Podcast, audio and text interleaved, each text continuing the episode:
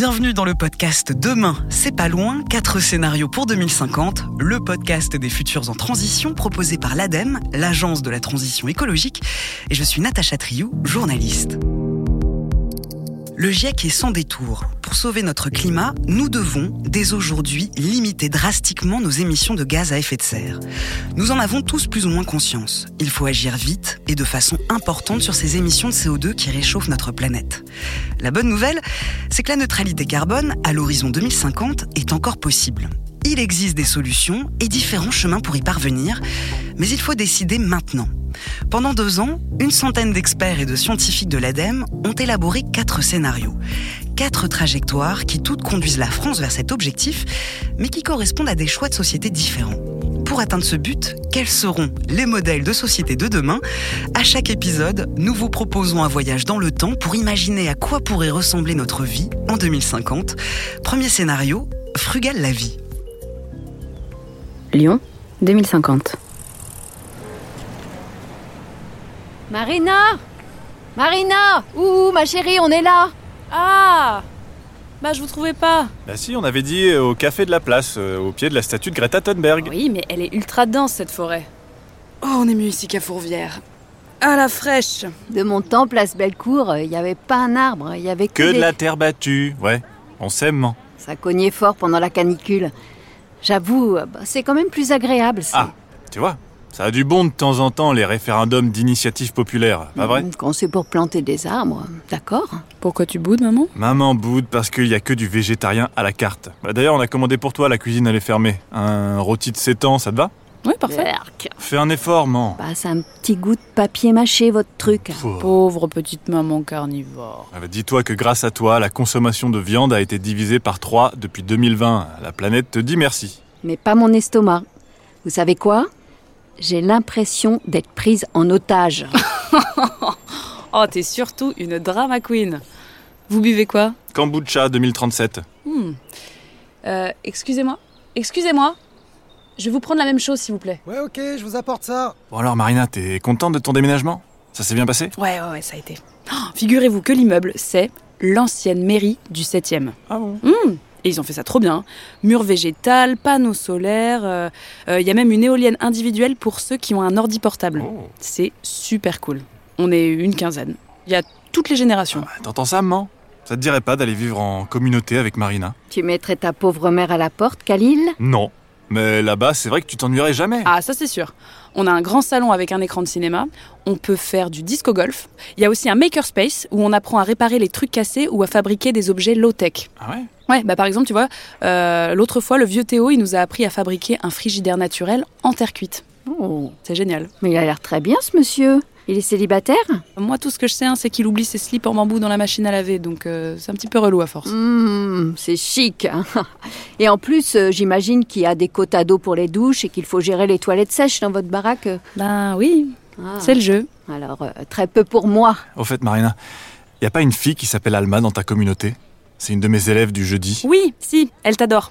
Elle dit que grâce à toi, elle se connecte à son côté primaire. Bah, c'est l'idée, ouais. Quoi, qu'est-ce qu'il y a, maman T'as un truc à dire? Non, rien. Je me dis juste que mon fils est un génie.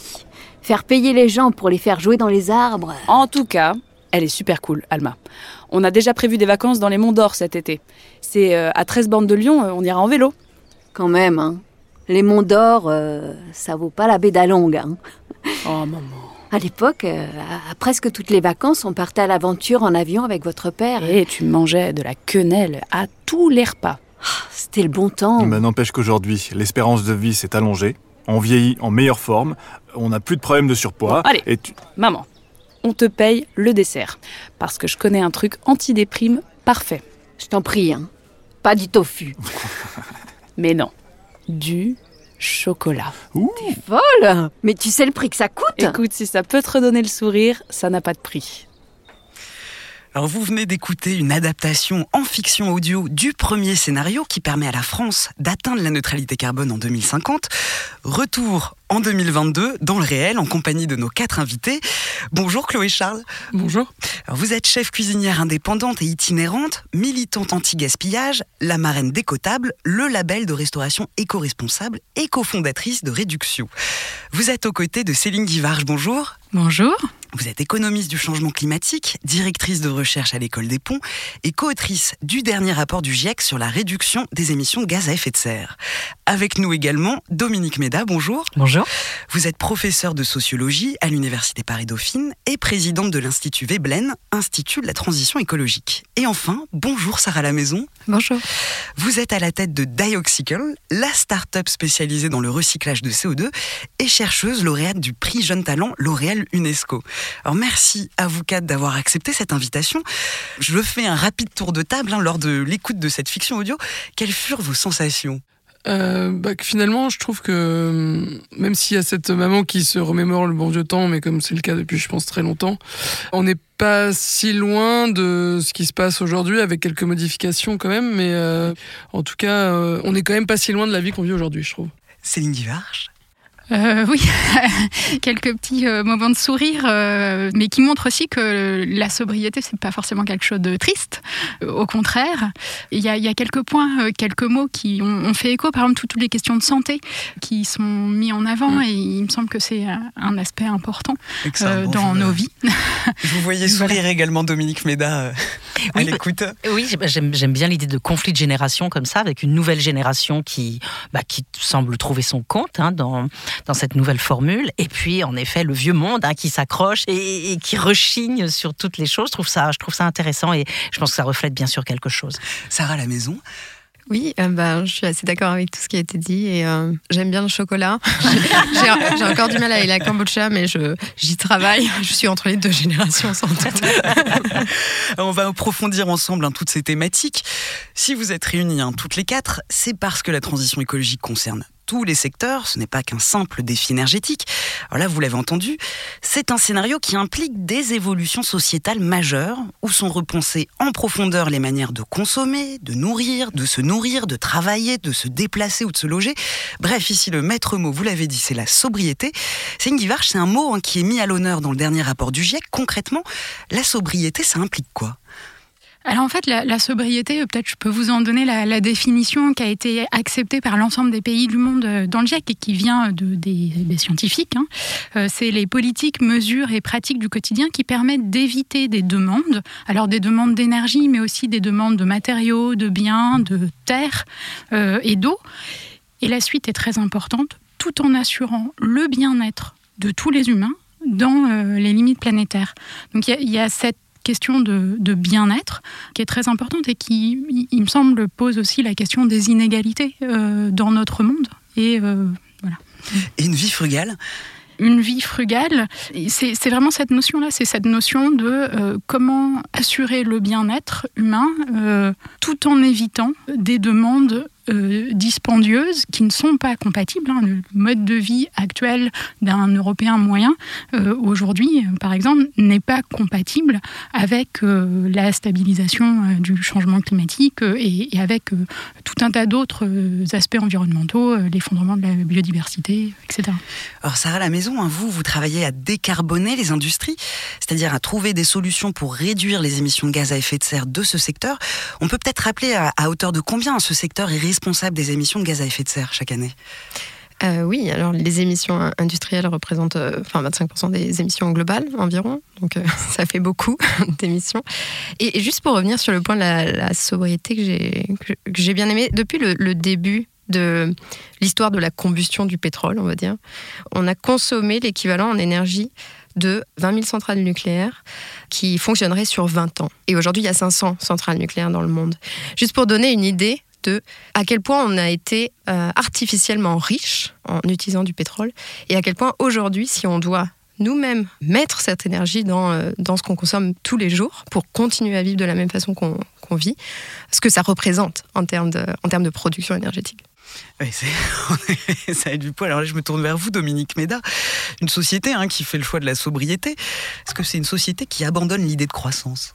Ah, oui, certainement. Hein. Moi, je défends depuis en effet pas mal de temps l'idée de post-croissance, non pas de décroissance, hein, mais de post-croissance, c'est-à-dire le fait qu'on relativise ou qu'on abandonne même l'indicateur produit intérieur brut, parce que euh, depuis le milieu du XXe siècle, on utilise cet indicateur comme un, synonyme de progrès ou de richesse, et quand on regarde bien ce qu'il nous dit, cet indicateur, eh bien, c'est assez faux. C'est-à-dire, il est vrai que euh, la croissance du PIB a été dans le même sens que l'amélioration de la santé, de l'espérance de vie, etc. Mais en même temps, nos fameuses 30 glorieuses, elles ont eu un, revers de la médaille, qui est ce qu'on vient de dire, hein, c'est-à-dire une dégradation euh, considérable des conditions de vie sur, euh, sur la Terre. Et donc, je pense qu'aujourd'hui, il faut en effet qu'on passe à, autre chose avec ces notions de, de sobriété ou de frugalité. Alors justement, frugalité, est-ce que ça peut être une alternative économique crédible? Oui, ce que j'ai envie de rappeler, c'est que très longtemps, les sociétés avaient adopté la modération et la limite comme mode de vie. Euh, dans la philosophie grecque, c'est une grande valeur, la modération. Et puis il y a eu un basculement au XVIIIe siècle qui est très important. Si on se souvient par exemple de la fable de Mandeville, euh, début du, XVIIe siècle, euh, je ne sais pas si vous vous souvenez, c'est une histoire d'un essaim d'abeilles qui vivent dans le péché, mais alors elles produisent énormément et c'est formidable et tout le monde est content. C'est l'idée que le péché individuel permet l'enrichissement collectif. Donc, voilà. Et donc là, on a un basculement qui, soudainement, nous fait rompre, rompre nos sociétés avec les valeurs de modération, de limite et de frugalité qui existaient auparavant.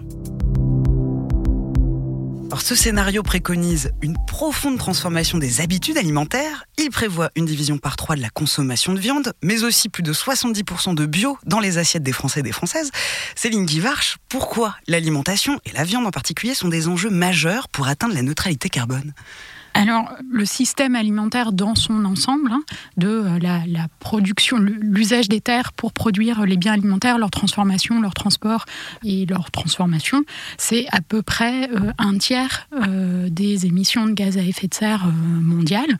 Donc, c'est une, grosse question. Si on regarde juste l'agriculture en France, c'est 18 ou 19% des émissions territoriales de la France.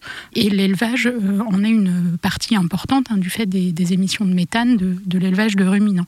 Donc euh, on a là euh, des émissions importantes et la neutralité carbone qui est l'objectif qu'il faut atteindre pour stabiliser le phénomène du changement climatique, hein, quel que soit le niveau d'augmentation de la température du globe qu'on vise, il faut atteindre cette neutralité, ce qui veut dire zéro émission nette sur le CO2.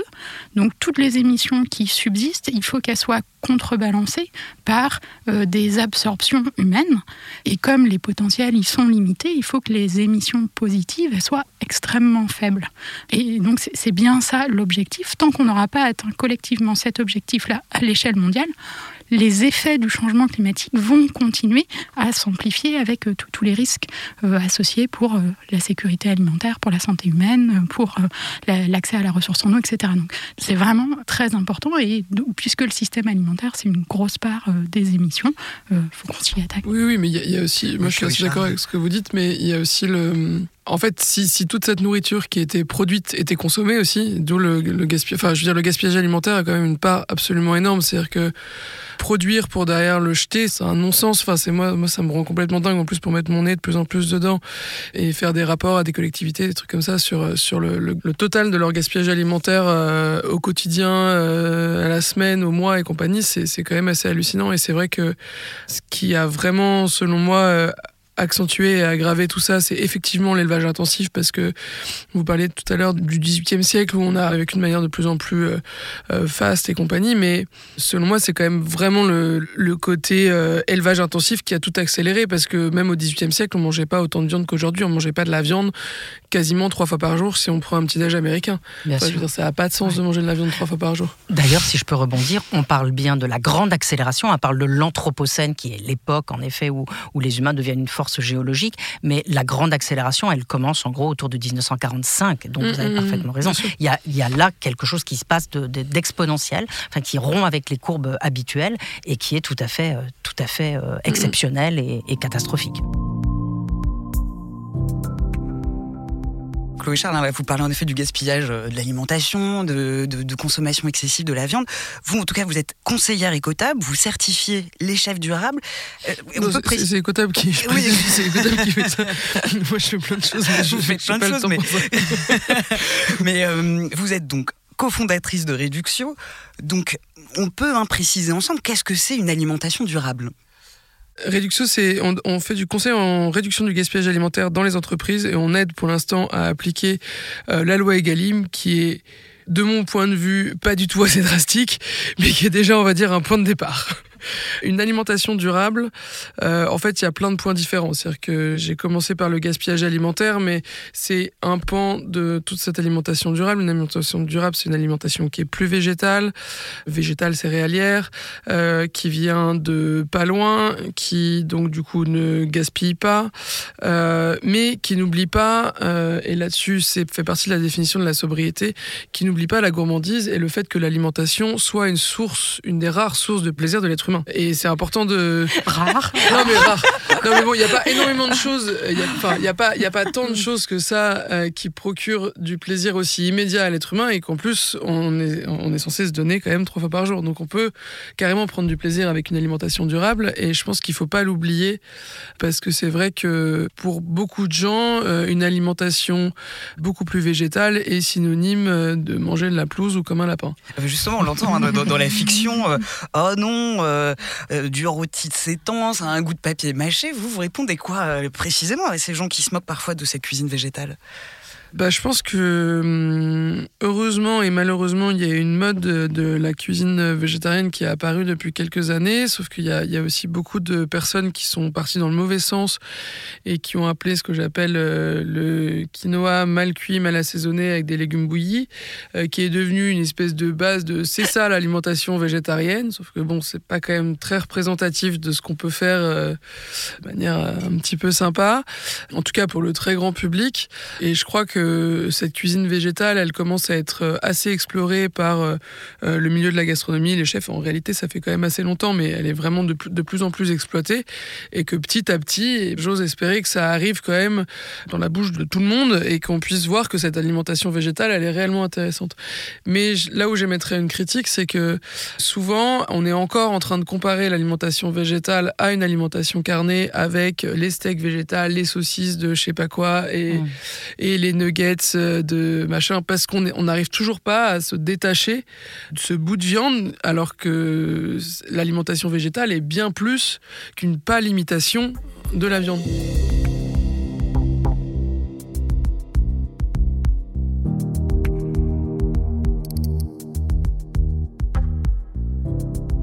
Alors là, on vient de parler de l'alimentation, mais c'est un scénario qui finalement repense toutes nos façons de consommer moins de déplacements, moins de consommation.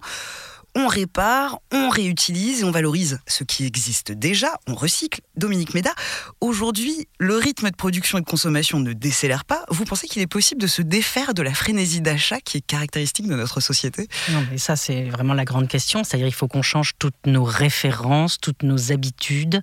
Euh, souvent, on parle de changement de paradigme.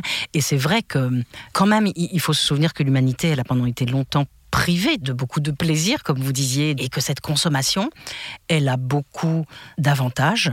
Elle est souvent considérée comme euh, l'expression d'une liberté, mais aussi d'une forme d'identité. Hein. L'idée qu'on va pouvoir choisir entre des tas de, produits.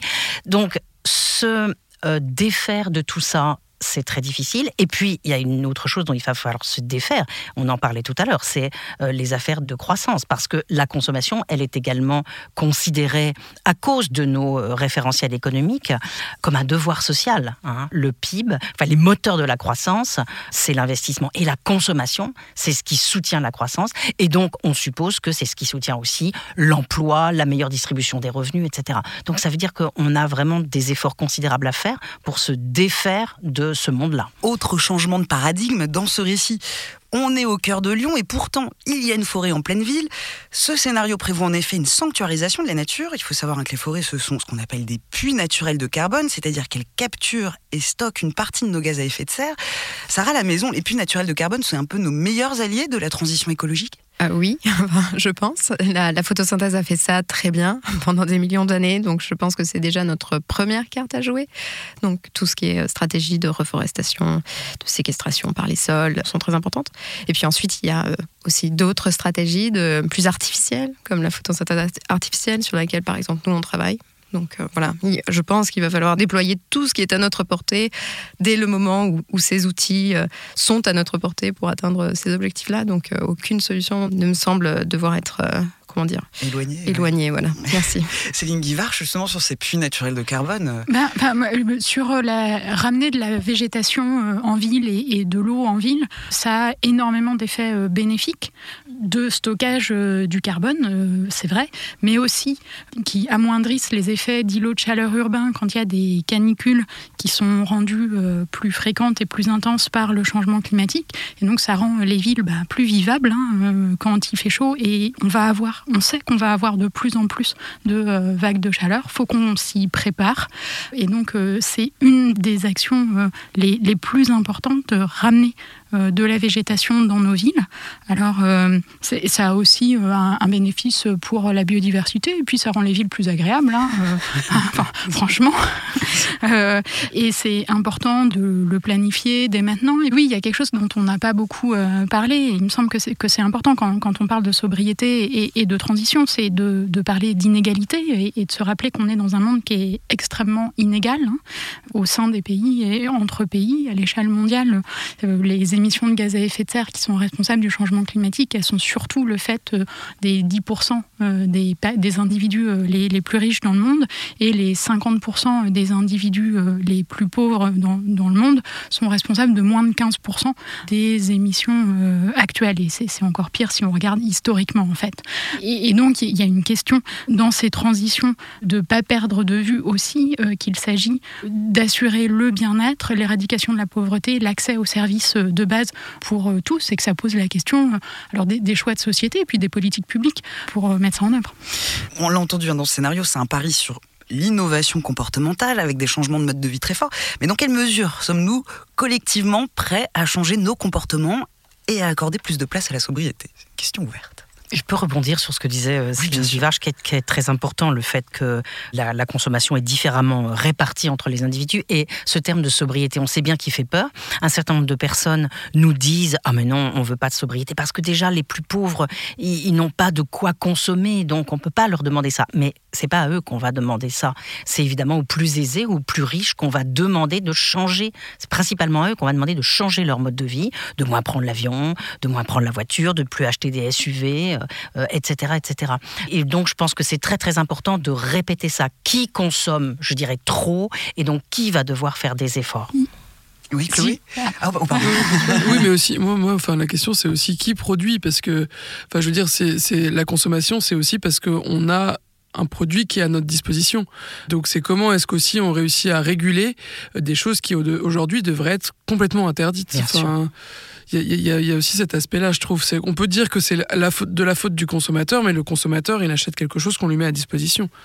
Exactement. Et ça, c'est une des choses qui est euh, extrêmement claire dans l'état des connaissances et dans, le dernier euh, rapport du GIEC, c'est que euh, cette question de sobriété, c'est pas une question de choix individuel, c'est pas la responsabilité du consommateur final, c'est bien une question de choix collectif et de politique publique pour construire les alternatives, pour permettre l'accès à euh, des solutions euh, plus sobres, mais qui remplissent euh, les, les, besoins et qui justement assurent le bien-être. Donc c'est une question de d'investissement dans des infrastructures pour avoir des villes dans lesquelles on a accès aux différents services avec moins de distance. C'est des questions de politique publique pour justement réguler l'offre aussi. Mmh. Donc, les alternatives à la mobilité. Exactement. je lisais hier par exemple qu'ils veulent, ils veulent interdire la vente de véhicules Euh, à moteur à partir de 2035 dans l'Union européenne. Un moteur explosif, ouais. Euh, mais, si c'est pour produire des, milliers de moteurs électriques qui consomme aussi de l'énergie, une énergie qui est différente, mais avec. Enfin, après, je suis pas du tout spécialisé là-dedans, mais une énergie qui est différente, avec des moteurs qui sont aussi compliqués à, à recycler, à traiter derrière une fois qu'ils sont, sont plus utilisables. Est-ce que c'est franchement mieux? Enfin, je pense qu'après, ça a été réfléchi par des notamment peut-être. Sur le, le, secteur des transports, hein, euh, là, là, encore, l'état des, des, connaissances scientifiques, c'est effectivement qu'il n'y a pas une solution euh, miracle qui nous permettrait de, de s'exonérer de penser euh, le reste, et le reste étant finalement les besoins de déplacement de personnes et de marchandises, et comment on organise nos villes, les, comment on organise les chaînes de production, les chaînes mmh. logistiques, etc., euh, pour éviter des déplacements de personnes et de marchandises, et puis aussi comment on construit les alternatives à la voiture et à l'avion, qui sont les modes euh, les plus émetteurs. Et donc, c'est des investissements dans les infrastructures euh, ferroviaires, euh, dans les mmh. transports collectifs, dans les infrastructures cyclables, pour que le vélo puisse se démocratiser, etc., etc. Et donc, se dire, on va faire tout pareil simplement avec des voitures électriques, on va avoir aussi besoin de penser le, éviter des déplacements et reporter des déplacements sur euh, des modes plus sobres, avec aussi euh, des, bénéfices. Enfin, on a un, euh, tout petit peu parlé de la santé pour l'alimentation. Enfin, c'est hyper important. Mm. Il y a aussi des bénéfices sur la santé, sur, les transports. Hein. On est dans une société qui est trop sédentaire et remettre les mobilités actives dans nos villes, redonner de la place à la marche et au vélo dans nos villes, hein, ça va rendre les villes plus sympas. Et je, je, on va pas mettre tout le monde et tous les déplacements vont pas se faire en vélo, c'est pas ça. Mais il y a aussi là un bénéfice pour euh, la santé dans une société comme la France où on est trop sédentaire. Alors pour finir, je, lance aussi pareil une question ouverte euh, à, nous quatre. Euh, brièvement, vous pensez qu'on peut donc réussir à changer nos normes sociales et culturelles pour un avenir prometteur? C'est un énorme travail. Non, mais c'est un énorme travail aussi, comme vous le disiez, hein, sur les valeurs, sur la culture, sur les représentations, sur ce qui est désirable. Donc, il faut faire travailler aussi très certainement des artistes. Et il faut, je pense, qu'on arrive à se doter de représentations, c'est ce que disait Céline à l'instant, agréable, désirable de ce, de ce futur. C'est-à-dire pas seulement ah le tofu c'est pas bon, mais en effet pour la santé ça va être vraiment formidable. Ouais, puis aussi, je pense que, je veux dire, changer des réflexes, c'est compliqué. C'est-à-dire qu'on a quand même des réflexes où, euh, notamment en France, euh, où on est dans un pays où on est quand même plutôt riche, et si on, si on même si on est dans une catégorie, euh, dans une classe moyenne, c'est ah, bah, j'ai envie de griller du pain, j'ai pas de grille-pain, bah, je vais m'acheter un grille-pain. Et c'est un réflexe en fait de dire, euh, en, fait, en, réalité, que ça soit euh, via les, des systèmes de livraison ou euh, si on habite dans une ville, dans un magasin, allez, en 10 minutes, on peut avoir un grippin, alors qu'on n'en avait pas forcément besoin ou alors qu'on va en avoir besoin une seule fois. Ou... Et changer ces réflexes-là qu'on nous a éduqués depuis qu'on est petit, c'est compliqué. C'est Garge. Oui, bah, je pense qu'il y, y, a finalement, il y a un rôle pour l'éducation, il y a un rôle pour les médias, il y a un rôle pour les artistes. Et puis, je pense qu'il y a aussi un rôle pour les politiques publiques. Enfin, voilà, de, y compris fin de régulation de la publicité. On peut, on, peut pas, enfin, si on reçoit euh, des signaux contradictoires euh, en permanence. Euh, Donc pour les entreprises. Donc pour les entreprises, oui, bien sûr. Ça à la maison. Oui, j'aimerais réagir sur ce que vous disiez, Dominique, sur le créer des choses, des nouveaux modèles désirables de consommation. Même, j'aurais envie d'aller plus loin en disant, il faut aussi retrouver une culture de l'effort et se dire, on n'a rien sans rien. Enfin, je veux dire, nous, on n'a pas vécu la guerre. On ne sait pas ce que c'est. Enfin, moi, je dis nous, euh, ma génération. On ne sait pas ce que c'est euh, la vie difficile, en fait. Mais je pense qu'il faut arrêter de prendre pour acquis que tout est normal sans effort et même individuellement se dire est-ce que je ne peux pas trouver une satisfaction personnelle, intellectuelle à fournir un effort pour une valeur? Voilà. oui, que la transition euh, écologique sera de toute façon un grand travail. Exactement. Merci, merci à vous quatre, merci Chloé Charles, merci Céline Guivarch, Dominique Méda, Sarah La Maison. C'était le premier épisode de Demain, c'est pas loin, quatre scénarios pour 2050, un podcast proposé par l'ADEME, l'agence de la transition écologique, produit par Hercule, écrit par Natacha Triou. Pour plus de détails, je vous invite à vous rendre sur le site transition2050.adem.fr. Rendez-vous pour le deuxième scénario, Plus fort ensemble.